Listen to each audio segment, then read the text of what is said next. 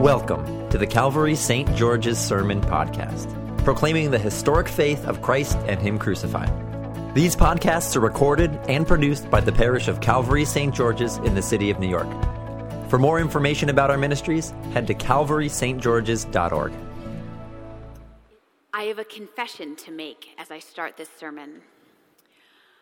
I've been enjoying the passages that I've been preaching on recently, but for all the wrong reasons. Those who know me well know that I have an intensely competitive streak. It's so strong that when my husband Drew and I started dating, he would only play cooperative games with me. I think he was worried about whether or not our relationship would survive if we competed. So, when I preached a couple weeks ago and Jesus weaseled his way out of answering the chief priest's question about his authority, I was secretly like, Jesus one, religious leaders zero. And then when I read our gospel passage today about paying taxes to Caesar, I was like, yes, Jesus two, religious leaders zero. And to make it even better, if y'all come back next week, spoiler alert, there's another question involved, and it's going to be Jesus 3, religious leaders 0. But joking aside, I know that this isn't the point of these passages. Jesus isn't in some sort of scoring contest with the religious leaders of his day. He isn't trying to outsmart them, and he isn't even trying to avoid getting into trouble with them. He is in the last week of his earthly life, and he knows that he is walking steadily towards the cross. He's moving amongst the people of Judea, teaching his disciples, preparing them to understand his death and resurrection, and helping them see how to spread the gospel after he is gone. So it's within this context that we interpret the passage in front of us. The question might seem innocuous to us. It's just about taxes, and everybody knows you have to pay your taxes. If you don't, the IRS shows up on your doorstep and at best garnishes your wages and at worst throws you in jail. But in Jesus' day, the question about paying taxes was actually a question about whether or not to submit to an oppressive colonial government. No one wanted the Romans ruling their land. They didn't get the rights and privileges that Roman citizens had. They didn't want to have to put up with the indignity and oppression that came with being a province of the Roman Empire.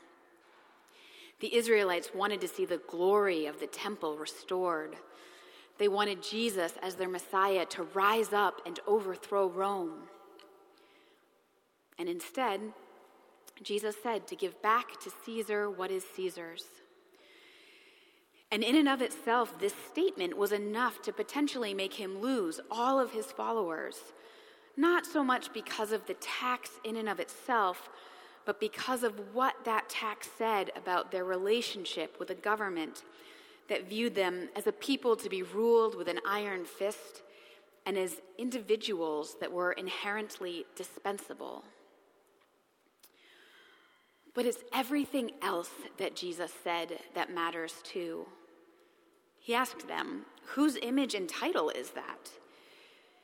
And on coins in our day, we put old leaders' faces Abraham Lincoln, George Washington, the ones we think are worthy of our respect.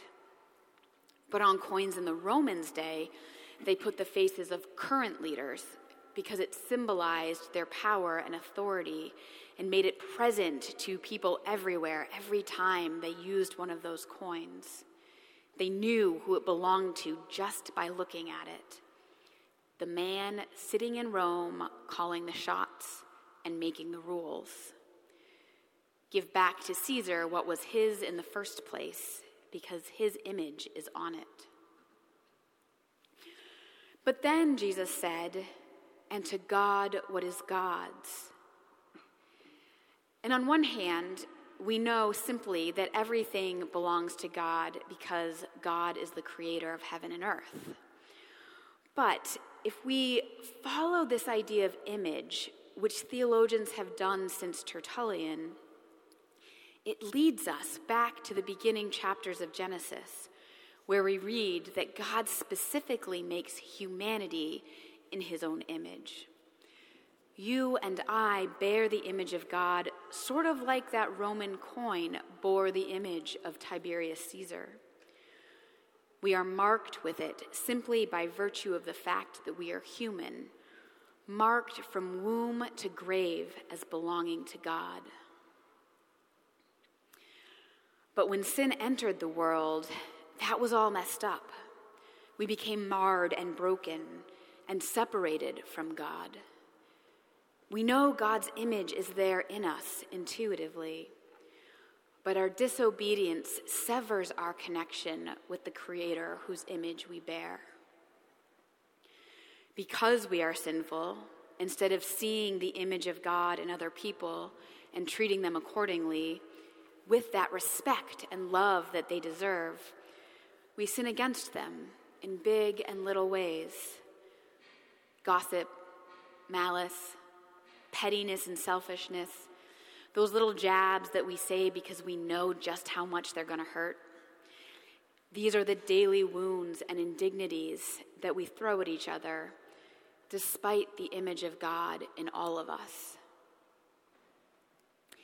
And it's not just individual, it's also structural like the Judeans during the time of the Roman Empire, we're caught up in the midst of powers and authorities that don't treat us like the image bearers of God. We see this happening in the Middle East right now. In its violence, Hamas treats the Israeli, citizens, the Israeli settlers as half human, denying the image of God in them. And in its violence, the Israeli government treats Palestinians as half human, denying the image of God in them. But not to leave it over there where it's far away and we can kind of keep it in the distance as those people who do that. It's not so different here in the United States, where often the color of your skin determines how afraid you are of the police and how well the government and the laws work on your behalf. Throughout our world, we deny the image of God in each other. And if Jesus had just left it at give back to Caesar what is Caesar's, he would have left us mired in that sin and brokenness of our world, both of our own making and of the making of powers outside of our control. But then Jesus said, Give back to God what is God's and set his face towards the cross. And there's a sense in which Jesus' entire life is characterized by this statement give back to God what is God's. He became incarnate, a baby in a manger, in his humanity, marked by that image of God, and in his divinity, the very image of God itself. And then he lived the perfect human life that none of us are capable of living. And each time he saw and treated a human being as bearing the image of God, he healed a little bit of human brokenness.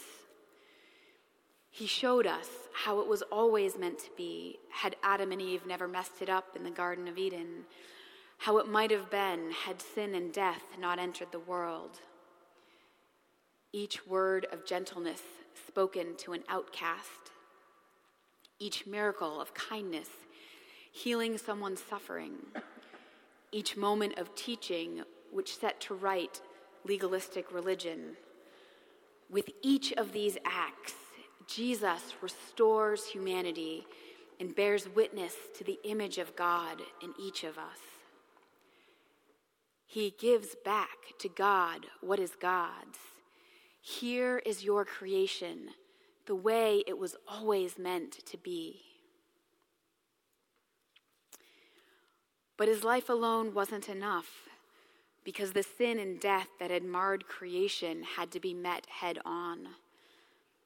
And so he did that too, dying on the cross and rising again, submitting to the death that had separated us from God for so long and conquering it by rising again. These were the final acts in restoring to God what was God's. And because of this, each of us, through Jesus, can now have access to God again.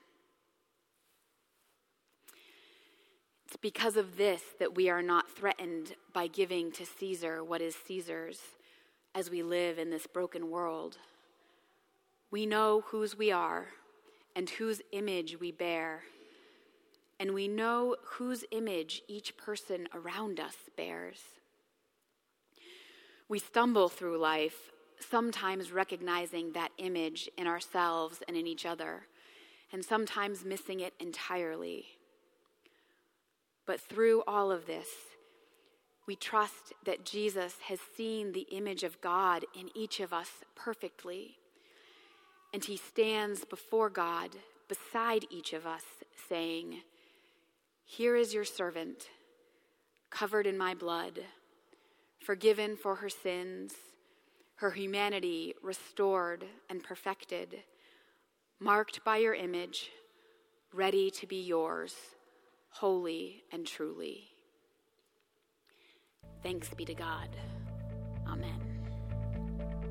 Thank you for listening to our sermon podcast, produced and recorded at the parish of Calvary St. George's in the city of New York. If you feel led to support the continuing ministry of our parish, we would really appreciate it. You can make a one-time or recurring gift by going to calvarystgeorges.org slash give. Thank you for your support.